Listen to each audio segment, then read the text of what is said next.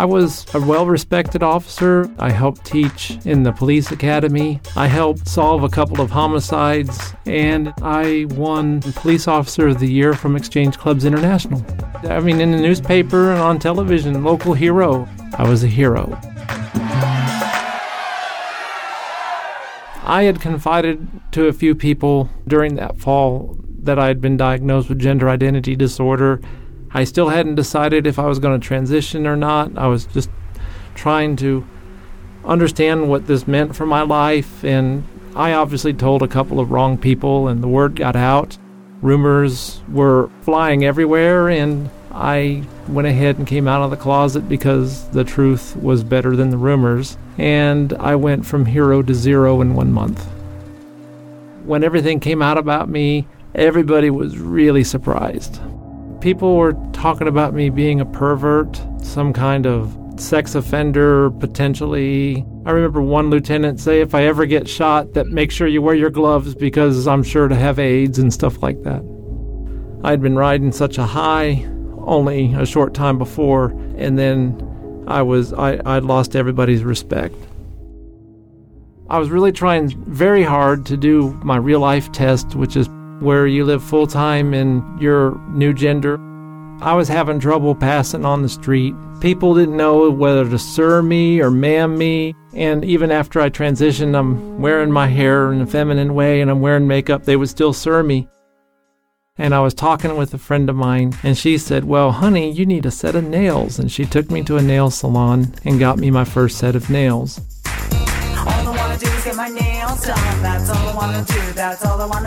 They were sculpted in beautiful gold. I went conservative. I was afraid to go red.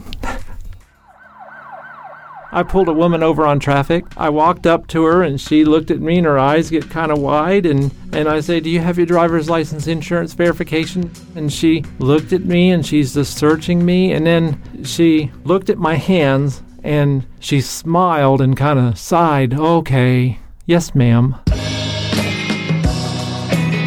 I just gave her a warning. I was too happy to write a ticket. After I got my nails, I was ma'amed every time. I was working hard to prove myself again, but it was like people didn't trust what I said. All of a sudden, I'm like I'm, I'm this airhead that no one wants to pay attention to. I, I was praying for something to happen, something decisive, a good fight. I was patrolling in the Paseo neighborhood, and I hear this call come out.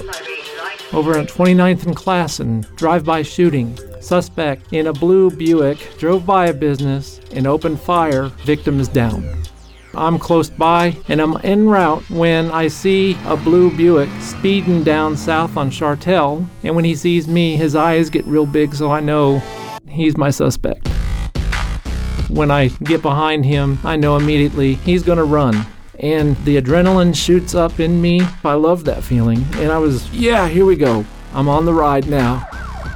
He drives down, goes east for a few blocks, um, north a few blocks, and he's just going into a big circle. So usually when they do that, I know that he's getting ready to bail out of the car. So I'm staying as close to him as I possibly can. Finally, he tries to turn into this alley.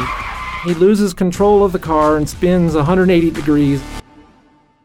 Our cars are face to face. He gets out, and I get out. I have my weapon drawn, and he's going for his. For a moment, I didn't know if he was going to try to shoot me or if he was going to run. There was that breathless instant. And then I saw him drop his gun, and then he ran. He hits a tall wooden fence and vaults over it. And I'm a pretty big person, and I, I feel my fingernails munching into the fence.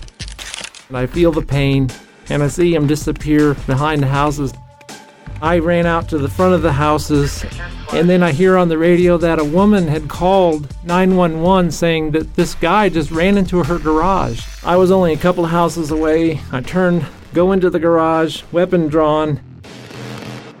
He was trying to dig a hole to go underneath the garage and get out. Or he's trying to bury himself. I don't know. I thought it was weird. I take him into custody and handcuff him. A moment later, I hear sirens coming from all directions. I was a block away from where my car was. There was a number of officers assembled around my police car, and I walked around and I had this guy handcuffed. And I tell you, I felt like a silverback gorilla, mighty and strong. I wanted to beat my chest and shout, you know, a victory right there. It just, it was awesome to get that guy, but it was even more awesome that I got him after I became Paula. there was this jubilant mood. We got him, we got him, we got him. And I saw everyone smiling and patting each other's backs, and people were patting me on the back. And I, I see myself, my reflection in the window of my car, and I had been wearing like a little a wiglet on the front of my hair, and it was off. It was, you know, it's like a bad toupee.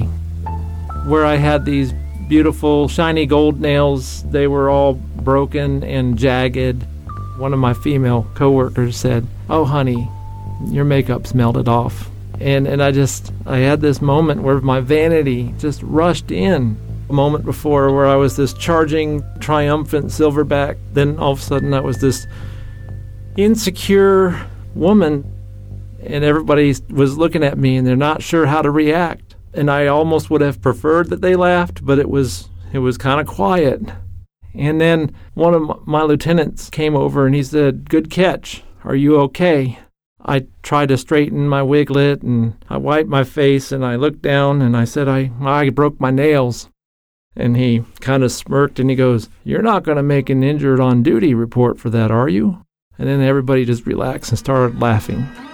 They were relieved that I could take a joke, I think, and for that moment, I'm basking in this respect. I proved myself, and for me, that was a decisive moment. Okay, I could handle it. I could do it still.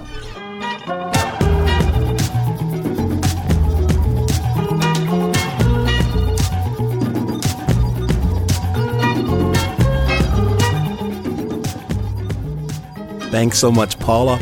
Paula is still a policewoman and a 20 year veteran on the force. She's also a writer Check out snapjudgment.org for more of her work. That piece was produced by Stephanie Foo. You are listening to Snap Judgment, and to hear more stories, visit snapjudgment.org.